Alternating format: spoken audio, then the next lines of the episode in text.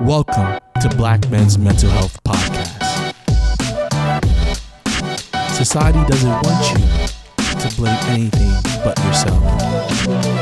It's a trait, not mental health. People out there is not going to understand you until you let them know. You definitely got to take into account your mental health. You have to tune into your own mind.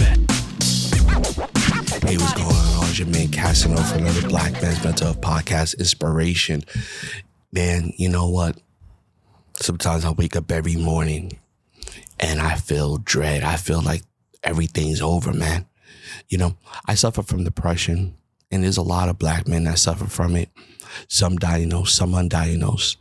And uh, depression isn't just, you know, you feel sad. Depression is an inability, uh, uh, uh, an debilitating uh, feeling that you know you can't even move forward. The fear is so great that you can't even function. And we feel like that sometimes where we can't function. You know, when I was diagnosed with, with uh, depression, the first time I was diagnosed was in college after I lost my grandma. And um, I used to just stay in the bed and just cry all day long because I was so hurt by losing her. I couldn't go. I couldn't function. I couldn't do anything. And that was the first time I felt that depression.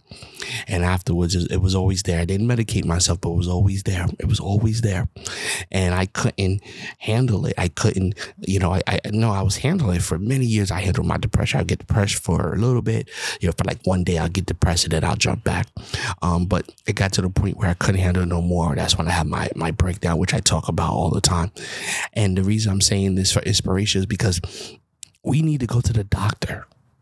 Not just the physical doctor, as far as like, you know, checkups, but we need to go to the doctor, the mental doctor, the counselor, because there's so many mental health issues we have as black men that we can't express. And at the end of the day, it'll come out bad. If you're feeling this, don't sit there and, and, and brush it off.